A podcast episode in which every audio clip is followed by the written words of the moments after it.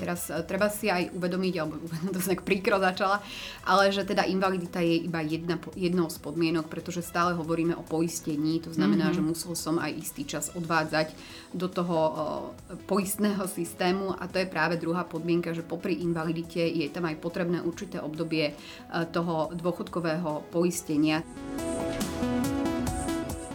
Tá základná výhoda, ktorú má zamestnanec invalidný v pracovnom procese, spočíva v tom, že zamestnávateľ mu môže dať výpoveď iba s predchádzajúcim súhlasom Úradu práce, sociálnych vecí a rodiny. To však neplatí tiež pri všetkých výpovedných dôvodoch. Výnimočne sa tam možno stretnúť aj s prípadmi, že samotný ten úradník otočí človeka na prahu a povie, joj, vy ani nežiadajte, vy na to nemáte nárok. Tak na toto si treba zase dávať pozor, lebo ústne sa takéto žiadosti nevybavujú.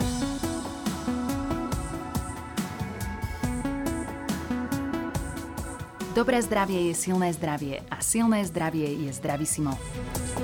Diagnostikovanie ochorenia skleróza multiplex prináša do života pacientov mnoho otázok. Netýkajú sa však len zdravotného stavu, ale aj sociálneho zabezpečenia. Na čo majú pacienti s diagnózou skleróza multiplex nárok a ako majú postupovať pri kontakte s relevantnými inštitúciami, to nám dnes vysvetlí pani doktorka Katarína Fedorová, odborníčka na medicínske právo. Moje meno je Kristýna Baluchová a prajem vám príjemné počúvanie. Mediálnym partnerom podcastu je online magazín Plný elánu, kde sa dočítate o zdraví a o mnoho viac. Dobrý deň, pani doktorka, vítajte u nás. Dobrý deň. Pani doktorka, vy sa venujete právam pacientov, ste autorkou viacerých publikácií, kde mapujete sociálne zabezpečenie ľudí s rôznymi diagnózami. V našom podcaste sa sústredíme na ochorenie skleróza multiplex. V úvode sa nedá neopýtať, kde má pacient vôbec začať, ak mu je toto ochorenie diagnostikovanie môže ísť na penku alebo ako postupovať? No samozrejme, že pokiaľ pacient je dočasne pracovne neschopný, čo je vlastne podstata penky, tak môže jeho ošetrujúci lekár, v tomto prípade hovoríme najmä teda o všeobecnom lekárovi, rozhodnúť o tom, že mu vystaví potvrdenie o dočasnej práce neschopnosti. O penke tiež môže rozhodnúť lekár zdravotníckeho zariadenia, teda ústavného, čiže nemocnice zjednodušene, kde bol pacient hospitalizovaný, ale teda v druhej väčšine prípadov na penku vypisuje alebo o penke rozhoduje práve tento všeobecný lekár, ktorý aj rozhoduje o tých podmienkach, to znamená napríklad vychádzky, ako aj o tom, že či má byť penka ukončená. Tu by som, možno často sa pacienti pýtajú, posudkový lekár sociálnej poisťovne nerozhoduje, alebo sociálna poisťovňa ako taká nerozhoduje o ukončení penky, respektíve s tým súvisiacím počas penky poberaní nemocenského, je to teda v kompetencii toho všeobecného lekára. Ešte teda treba rozlišovať, že jedna vec je penka, druhá vec, alebo teda s tým súvisiaca, ale nie nevyhnutne, je poberanie nemocenského, čo je dávka zo sociálnej poisťovne, ktorá sa teda vypláca osobe, ktorá je práceneschopná, avšak iba v prípade, že bola nemocensky poistená. To znamená, že platila si nemocenské poistenie, respektíve platil za nemocenské poistenie zamestnávateľ, čiže bola zamestnaná samostatne zárobkovo činná alebo si teda platila nemocenské poistenie dobrovoľne. Prípadne ešte môžeme hovoriť o osobe v ochrannej lehote, čiže penka vznikne do 7 dní od skončenia napríklad pracovného pomeru alebo teda toho nemocenského poistenia. To je práve problematika nemocenských dávok. Sú tu ešte nejaké ďalšie podmienky, a čo sa týka dĺžky napríklad poberania, je tu nejaký strop? Alebo... Áno, je tam strop, takzvané teda podporné obdobie alebo podporná doba, čiže 52 týždňov. Do toho ale treba povedať, že sa započítava aj to predchádzajúce poberanie nemocenského za ten predchádzajúci rok. Jedine, že by medzi tou predtým a tou novou uplynulo 26 a viac týždňov, tak v takom prípade by sa to nezapočítavalo. Tu ešte by som upozornila, že v súvislosti s covidom je teda osobitne ešte upravené, že toto podporné doba, alebo teda poberanie nemocenského môže presiahnuť aj tých 52 týždňov. Počas teda krízovej situácie spôsobenej covidom a do 6 mesiacov po jej skončení, teda dúfajme, že sa niekedy skončí. A to, tam vlastne sa reaguje na tie špecifické prípady, že pacient napríklad sa nemohol dostať k zdravotnej starostlivosti, čiže nemohol počas tých 52 týždňov max svoj zdravotný stav vyriešiť. Ale je tam ešte taká podmienka, že pokiaľ hovoríme o tom predĺžení, toto nie je automatické, o tom vždy rozhoduje posudkový lekár sociálnej poisťovne aj o tom, ako sa to predĺži. A je tam ďalšou podmienkou teda je, že ide o zdravotný stav, ktorý pravdepodobne alebo teda podľa posúdenia posudkového lekára nebude potom spojený s invalidným dôchodkom, lebo ten systém je vlastne koncipovaný tak, že som ochoriem, som na penke, poberám nemocenské a mám vlastne ten rok maximálne, aby sa to nejako vyriešilo. Aha. Pokiaľ sa to nevyrieši, tak na to nadväzuje v podstate logicky invalidita, ktorá je podľa definície stav toho poklesu pracovnej schopnosti, ktorý trvá, alebo podľa poznatkov lekárskej vedy, tak je to definované, má trvať aspoň 1 rok. To znamená, že tak by to tak nadväzovalo v logike toho zákona. Už sme sa toho teda dotkli. Sociálna poisťovňa je kompetentný orgán, keď hovoríme o invalidnom dôchodku. Ako má pacient pri tej žiadosti postupovať? Povedali sme si, že sú tam určite nejaké špecifiká, kedy má vôbec nárok. Tu by som každému, kto sa zaujíma o invalidný dôchodok, určite dávam do pozornosti. Nie je to tak odradzujúce, ale je to naozaj dôležité. Prílohu číslo 4 zákona o sociálnom poistení, ktorú je možné si veľmi ľahko vygoogliť, pretože tá príloha číslo 4 je vlastne tabuľka, kde sú všetky možné ochorenia zoradené a je tam pri každom z nich, alebo pri nich je určité percento. To percento je pokles schopnosti vykonávať zárobkovú činnosť. Dobre, tak ak tomu rozumiem správne, riadime sa presne takýmito tabuľkami a špecifikáciou, ktorá je stanovená zákonom. A viete nám o tom povedať niečo viac, že ako sa pohybujú tieto škály? Áno, keď ideme špecificky na sklerózu multiplex, tak musíme ísť v prílohe číslo 4 do kapitoly 6. A tam si vyhľadáme sklerózu multiplex a vidíme, že kľúčové z hľadiska posúdenia invalidity pacienta so sklerózou multiplex je Kurtzkeho škála, pretože keď mám Kurtzkeho škálu 1 až 2, tak podľa tej tabuľky ide teda o ľahké štádium ochorenia. Samozrejme, ospravedlňujem sa tým pacientom, ktorí to majú a vedia, že to ľahké nie je, ale z hľadiska logiky teda toho zákona. A tam je percento poklesu schopnosti vykonávať zárobkovú činnosť 10 až 20, to znamená, že to nám na invaliditu v úvodzovkách teda nevydá.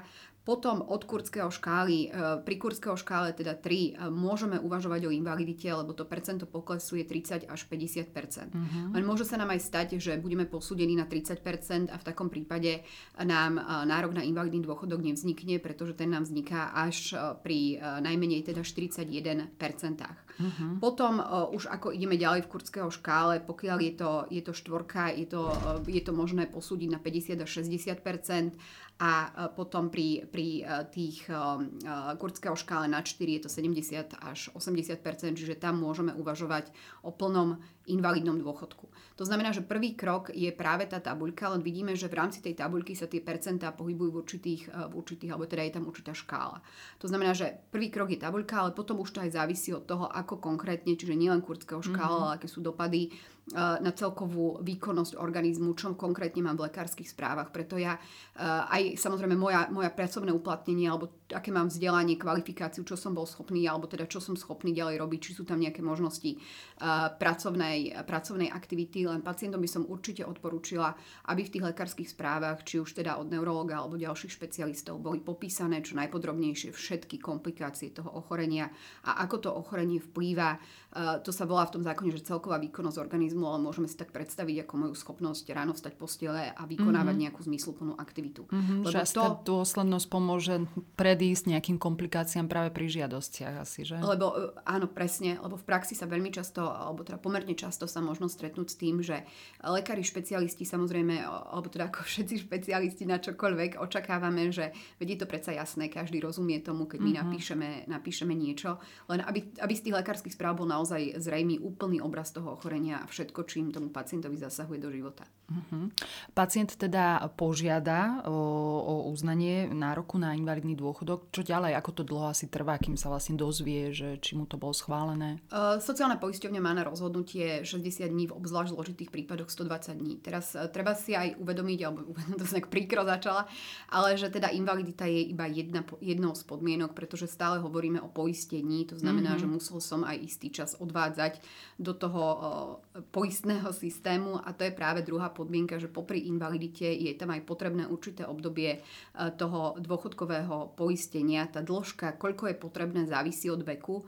To určite pacientom odporúčam pozrieť si to aj na stránke sociálnej poisťovne, je to veľmi, veľmi prehľadne spracované aj na stránkach teda rôznych pacientských organizácií, čiže koľko potrebujem konkrétne, tam maximálne je tam pri človeku 45 plus je to 15 rokov dôchodkového poistenia, ale čím teda nižší vek, tým menšie obdobie je potrebné, plus ešte sú špecifické prípady, kedy invalidita vznikne v čase, keď som nezaopatrené dieťa. V takom prípade nemusí mať dostatočný alebo potrebný počet dôchodkového poistenia. Teda hovoríme o invalidnom dôchodku z mladosti, ale nechcem to už nejako ako ukomplikovávať, len aby som si bol vedomý toho, že jedna vec je teda invalidita, tá tabuľka, druhá vec je to, aby som mal ten potrebný počet s tým, že pokiaľ mi chýba nejaké obdobie, tak je možné doplatiť potom spätne tú subu, alebo teda to poistné. Milí poslucháči, my sa zhovárame s pani doktorkou Katarínou Fedorovou, ktorá je odborníčka na medicínske právo. Pani doktorka, ďakujem, že nám dávate tipy, kde si ľudia môžu aj dohľadať tieto informácie, lebo je to naozaj komplexná téma. Poďme sa pozrieť ale aj na to, či môžu pacienti popri poberaní invalidného dôchodku aj naďalej pracovať. Áno, toto je veľká výhoda, že pacient, či už teda bol uznaný za čiastočného invalidného dôchodcu alebo plného, tak môže vykonávať akúkoľvek zárobkovú aktivitu bez akéhokoľvek obmedzenia a nebude sa mu krátiť invalidný dôchodok, ani on nepríde. Je zamestnávateľ povinný prispôsobiť podmienky práce pacientom, teda ľuďom, ktorí majú takúto diagnózu, či už, ja neviem, prestávky, skrátené úväzky, pohyblivú pracovnú dobu? No, toto sa pacienti často pýtajú. Zákonník práce pamätá na povinnosť zamestnávateľa, keď má zamestnanca so zdravotným postihnutím. V prípade, že je pracovný čas rozvrhnutý nerovnomerne, to znamená, že napríklad je dlhý a krátky týždeň, dúfam, že to hovorím správne, ale skrátka, že nie je to, že chodím stále rovnako do práce, tak nemôže mu to nariadiť, ale musí sa s ním na tom dohodnúť, čiže sa vyžaduje súhlas zamestnanca. Ale pokiaľ ide o také, čo pacienti sa často pýtajú, že či napríklad, keď som zamestnanec so zdravotným postihnutím, tu ešte by som zdôraznila, že zamestnanec so zdravotným postihnutím je zamestnanec, ktorý bol uznaný za invalidného. To znamená, že pokiaľ som držiteľom preukazu osoby s ťažkým zdravotným postihnutím, tak z hľadiska pracovného práva nie som zamestnanec so zdravotným postihnutím, musím byť uznaný za invalidného a o takomto teraz v súvislosti s týmto s pracovnými podmienkami hovoríme. Nie je to, alebo teda pacienti sa často pýtajú, že či napríklad môžu využívať napríklad na návštevy lekára, vieme, že zamestnanec má tých 7 dní plus teda ďalších 17 prevádzanie, že či keď sú zamestnanci so zdravotným postihnutím, že či nemajú tých dní viac, tak to nie je. Tá základná výhoda, ktorú má zamestnanec invalidný v pracovnom procese, spočíva v tom, že zamestnávateľ mu môže dať výpoveď iba s predchádzajúcim súhlasom Úradu práce, sociálnych vecí a rodiny. To však neplatí tiež pri všetkých výpovedných dôvodoch. Napríklad, ak ide o zamestnanca, ktorému dávame výpoveď z dôvodu dovršenia dôchodkového veku, alebo preto, že sa zamestnanec zrušuje alebo premiestňuje sa a zamestnanec teda nesúhlasí s tým, že bude premiestnený, alebo tiež v prípade, keď došlo k situáciám, kedy možno okamžite skončiť pracovný pomer, to znamená, že mimoriadne závažné porušenie pracovnej disciplíny, alebo tiež menej závažné, keď už som bol v predchádzajúcich 6 mesiacoch na to upozornený. Čiže takýmto spôsobom aj možno aj bez toho predchádzajúceho súhlasu. Len tu by som, a samozrejme potom ešte máme zákon o službách zamestnanosti, ktorý ukladá zamestnávateľovi povinnosť vytvárať zamestnancom so zdravotným postihnutím priaznivé pracovné podmienky, napríklad aj v prípade vzdelávania, pomáhať im udržať si tie pracovné schopnosti, prípadne ich prehlbovať. To znamená, že ak zamestnávateľ organizuje školenie a má zamestnanca so zdravotným postihnutím, ktorý má ťažkú poruchu mobility, nemôže to napríklad dať na poschodie, kde sa zamestnanec alebo niekam, kde sa zamestnanec nedostane. To je veľmi zjednodušený a hlúpy príklad, ale akože principiálne musí im vytvárať primerané pracovné podmienky a úpravy. Len nechcem sa tu dostať do nejakej akože hlbokej roviny, ktorá mi neprináleží, len to je veľmi ťažké udržať tú rovnováhu, lebo na jednej strane my tých zamestnávateľov nechceme odrádzať od zamestnávania ľudí so zdravotným postihnutím. Čiže keby ten zákonník práce bol tak nastavený, že pri všetkom má zamestnanie so zdravotným postihnutím nejaký typ výhody a môže, ja neviem, mať 20 dní u lekára, môže mať kedykoľvek prestávku práce alebo čokoľvek, tak by sa nám mohlo stať, že práve že kontraproduktívne by sme dosiahli to, že by nikto nechcel zamestnávať ľudí so zdravotným postihnutím. Rozumiem, to by bolo také demotivujúce. Keď sme pri tých citlivých témach, je pacient povinný oznámiť zamestnávateľovi to, že má ochorenie skleróza multiplex? Ochorenie samotné takto. Budem hovoriť o pacientoch, je povinný oznámiť zamestnávateľovi, že bol uznaný za invalidného alebo že bol uznaný za osobu s ťažkým zdravotným postihnutím. A to z toho dôvodu, že mu to ukladá zákon o zdravotnom poistení okrem iného, keďže zamestnávateľ, teda aj zamestnanec, ale zamestnávateľ za zamestnanca bude platiť nižšie odvody na zdravotné poistenie. To znamená, že tam je jednoznačná oznamovacia povinnosť. Pokiaľ ide o povinnosť oznamovať ochorenie, tak samotná tá povinnosť nie je. Len tu je samozrejme, nedá sa to takto paušalizovať, pretože pokiaľ som zamestnanec, ja viem zvážiť, aké aké schopnosti alebo spôsobilosť, alebo čo potrebujem na ten výkon tej práce. Čiže sám si mám byť schopný do istej miery vyhodnotiť tú situáciu. Nechcem teraz dávať nejaké dramatické príklady, že pilot, hej, ale že pokiaľ to nejde tak ani o samotné diagnostikovanie toho ochorenia, ale pokiaľ trpím nejakými komplikáciami, ktoré mi naozaj sťažujú alebo znemožňujú výkon tej práce, prípadne nedaj Bože niekoho ohrozujú, tak ako sa nemôžem vyhlásiť, že nie som povinný to oznámiť a veselo môžem pokračovať ďalej. Čiže je to na zváženie, ale každopádne tie uznanie za invalidného, uznanie za osobu s ťažkým zdravotným postihnutím zamestnávateľovi oznamujem. Stretli ste sa vo svojej praxi aj s tým, že napríklad pacient, ktorý nemal povolanie, ktoré by napríklad mohlo byť ovplyvnené, hej, práve diagnózou, mal povedzme nejakú administratívnu prácu a že oznámil zamestnávateľovi to, že toto ochorenie má a bol nejakým spôsobom diskriminovaný v tej práci? S týmto som sa pravdu povedať nestretla, lebo ono je to pre zamestnávateľa aj výhoda, lebo ako som hovorila, platí nižšie odvody. Pokiaľ hovoríme o zamestnancovi, ktorý je plne invalidný, tam sa zase neplatí poistenie v nezamestnanosti do sociálnej poisťovne, plus zamestnávateľ, ktorý zamestnáva nad 20 ľudí, on má aj povinnosť zamestnávať ľudí so zdravotným postihnutím, alebo teda invalidných zamestnancov, čiže keď to neplní, môže byť pokutovaný. Čiže to zase ako ja by som sa takýmto spôsobom nestretla som sa s tým. Možno ak môžem ešte dodať pri tom zamestnávaní, tu by som aj s čím sa naopak často stretávam, je, že ľudia píšu, že majú ťažkosti, treba boli uznaní za invalidných a majú ťažkosti nájsť si prácu. Tu by som do pozornosti dala jednak povinnosť úradov práce, sociálnych vecí a rodiny tiež poskytovať poradenstvo a sprostredkovať prácu aj teda ľuďom so zdravotným postihnutím, ale tiež existujú agentúry podporovaného zamestnávania, nehovorím, že ich je na Slovensku dostatok, nie je, ale tieto agentúry podporovaného zamestnávania, keď si to hodím do Google, vyhodia mi, nájdem si, to znamená, že takáto možnosť tu je, môžem kontaktovať a ich úlohou je práve pomáhať takto znevýhodneným uchádzačom o zamestnanie, si to zamestnanie nájsť. A potom ešte určite ľudia počuli o chránených dielniach, chránených podnikoch. Tam je možnosť si to pozrieť na stránke ústredia, tam je to veľmi pekne vypracované, či trebárs by som nemohol byť ja SZČO živnostník a nemal by som štatút chráneného podniku. To je potom, sú tam rôzne výhody a príspevky a tak ďalej. Ale ešte by som do pozornosti dala aj sociálne podniky, lebo my tu máme teda takú novú oblasť sociálneho podnikania. To sú práve podniky, ktoré jedným z ich typov je aj integračný sociálny podnik, ktorého práve tým spoločensky prospešným cieľom alebo to, čo je jeho úlohou, je zamestnávať ľudí aj so zdravotným postihnutím, ale aj rôzne teda znevýhodnených uchádzačov o zamestnanie. Tam sú aj matky, nechcem byť genderovo stereotypné, ale rodičia s malými deťmi, trebárs, alebo ľudia, ktorí majú inak problém nájsť si prácu, a tento register sociálnych podnikov je na stránke Ministerstva práce, čiže určite by som odporúčila, keď mám takýto problém nájsť si zamestnanie, aj možno kontaktovať vo svojom okolí takéto sociálne podniky. Ja viem, že teraz je veľmi ťažké obdobie ťažké obdobie pre podnikanie, nedaj Bože, alebo nie je to už sociálne podnikanie, ale sú tu, aby ľudia vedeli, že sú tieto možnosti. V dlhodobom horizonte určite presne takéto inkluzívne projekty.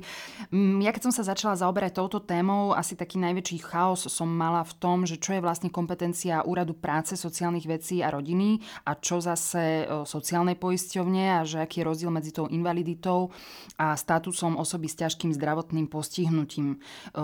Tak neviem, poďme si to tak nejak povedať asi, že predpokladám, že toto je práve vec, ktorá sa týka úradu práce, sociálnych vecí a rodiny. Kedy má pacient nárok na preukaz osoby s ťažkým zdravotným postihnutím? Nie ste sama, toto je veľmi, veľmi časté, že ľudia nechápu tým rozdielom, alebo respektíve si myslia, že tak bol som uznaný za invalidného a automaticky budem uznaný za osobu s ťažkým zdravotným postihnutím. Nie je to tak, teraz tu nechcem byť ako obhajkyňa toho systému, ale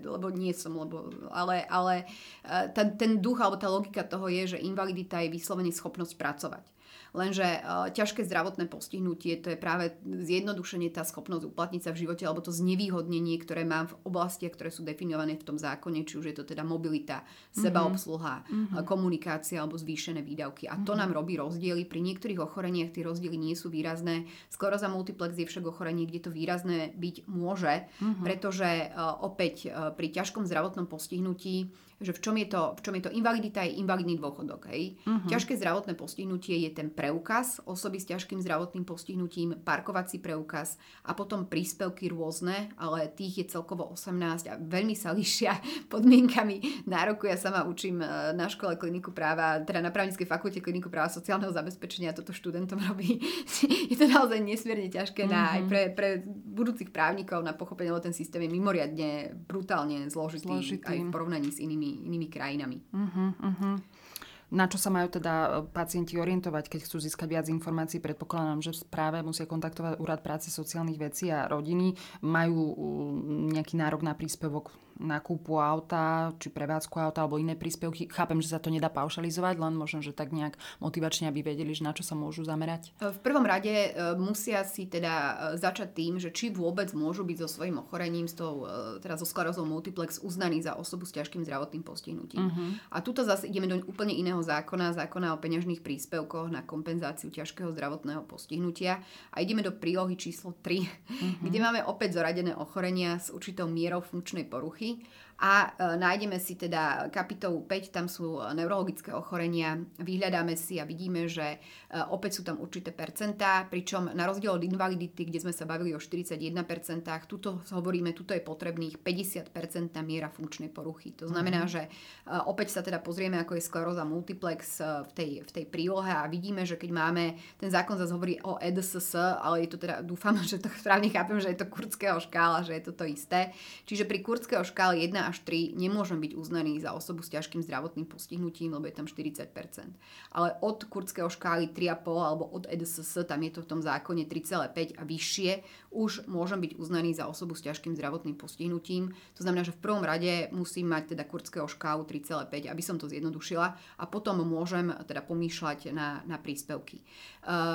Pacienti so sklerózou multiplex, ktorí boli uznaní za osobu s ťažkým zdravotným postihnutím, čiže je zrejme, že to ochorenie už má značné komplikácie alebo teda značne sťažuje človeku či už mobilitu alebo sebaobsluhu, tak určite by som na ich mieste žiadala aj o parkovací preukaz. A v prípade, že tá porucha mobility je ťažká porucha mobility, prípadne tam dochádza k poruche funkcie zvieračov, tak to splňa, alebo teda ten pacient, nie že to, ale to ochorenie, to štádium splňa aj podmienky na priznanie príspevku na kúpu motorového vozidla, lebo tam už hovoríme o odkázanosti na individuálnu prepravu.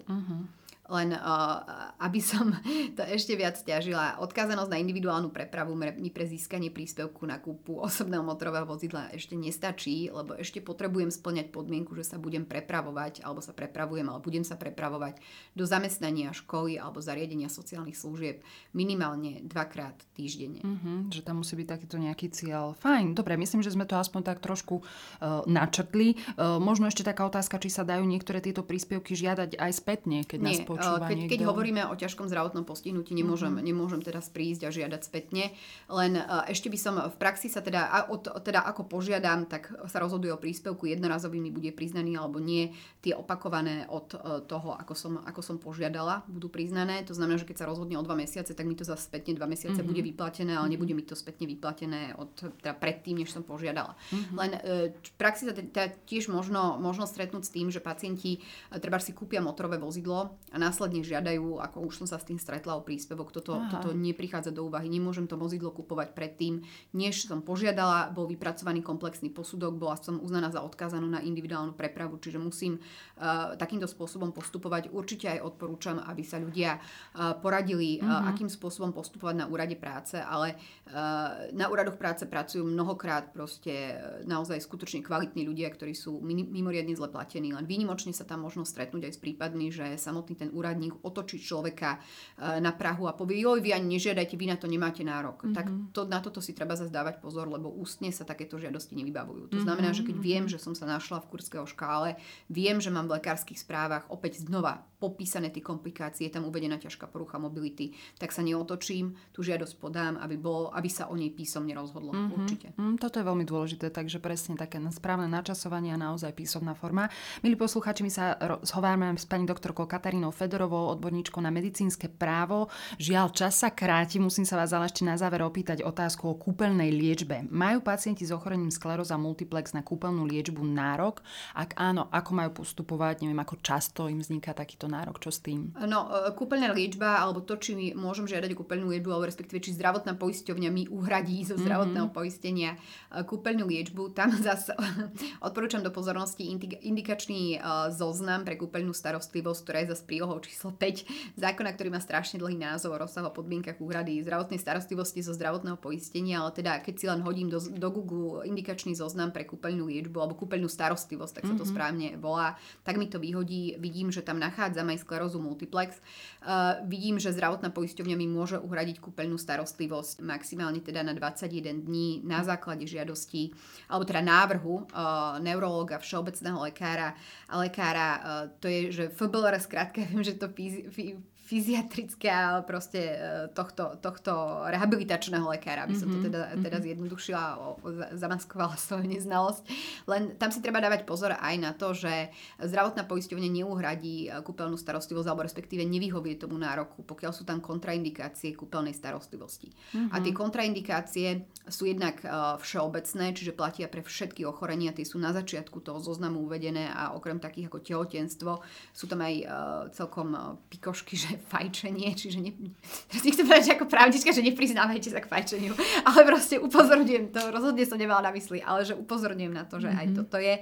A potom demencia, závislosť, infekčné ochorenia, hlboká živelková trombóza a tak ďalej, čiže treba si pozrieť aj tie všeobecné kontraindikácie, určite lekár ich pozná, ale aby som sa zorientoval. No a pri skleróze multiplex ešte sú osobitne uvedené kontraindikácie, tam je výrazná ataxia, a pokročilé plegické stavy. Čiže toto je stav, kedy zdravotná poisťovňa kúpeľnú starostlivosť neuhrádza. Fajn, ďakujeme vám veľmi pekne za všetky informácie, pani doktorka, nech sa vám darí. Ďakujem veľmi pekne. Milí poslucháči, naše dnešné Zdravíssimo sa končí. Odporúčame vám aj naďalej sledovať stránku smassistant.sk i ďalšie aktuality týkajúce sa manažmentu liečby roztrúsenej sklerózy. Budeme radi, ak naše Zdravíssimo odporúčite aj svojim priateľom. Náš podcast si viete prehrať aj v Spotify a ďalších podcastových aplikáciách a sledovať nás môžete aj na facebookovej stránke Zdravíssimo podcasty o zdraví. Majte pekný deň a do počutia. Podcast vznikol s podporou spoločnosti Roche, kód MSK00000885. Mediálnym partnerom tohto podcastu je online magazín Plný elánu, kde sa dočítate o zdraví a o mnoho viac.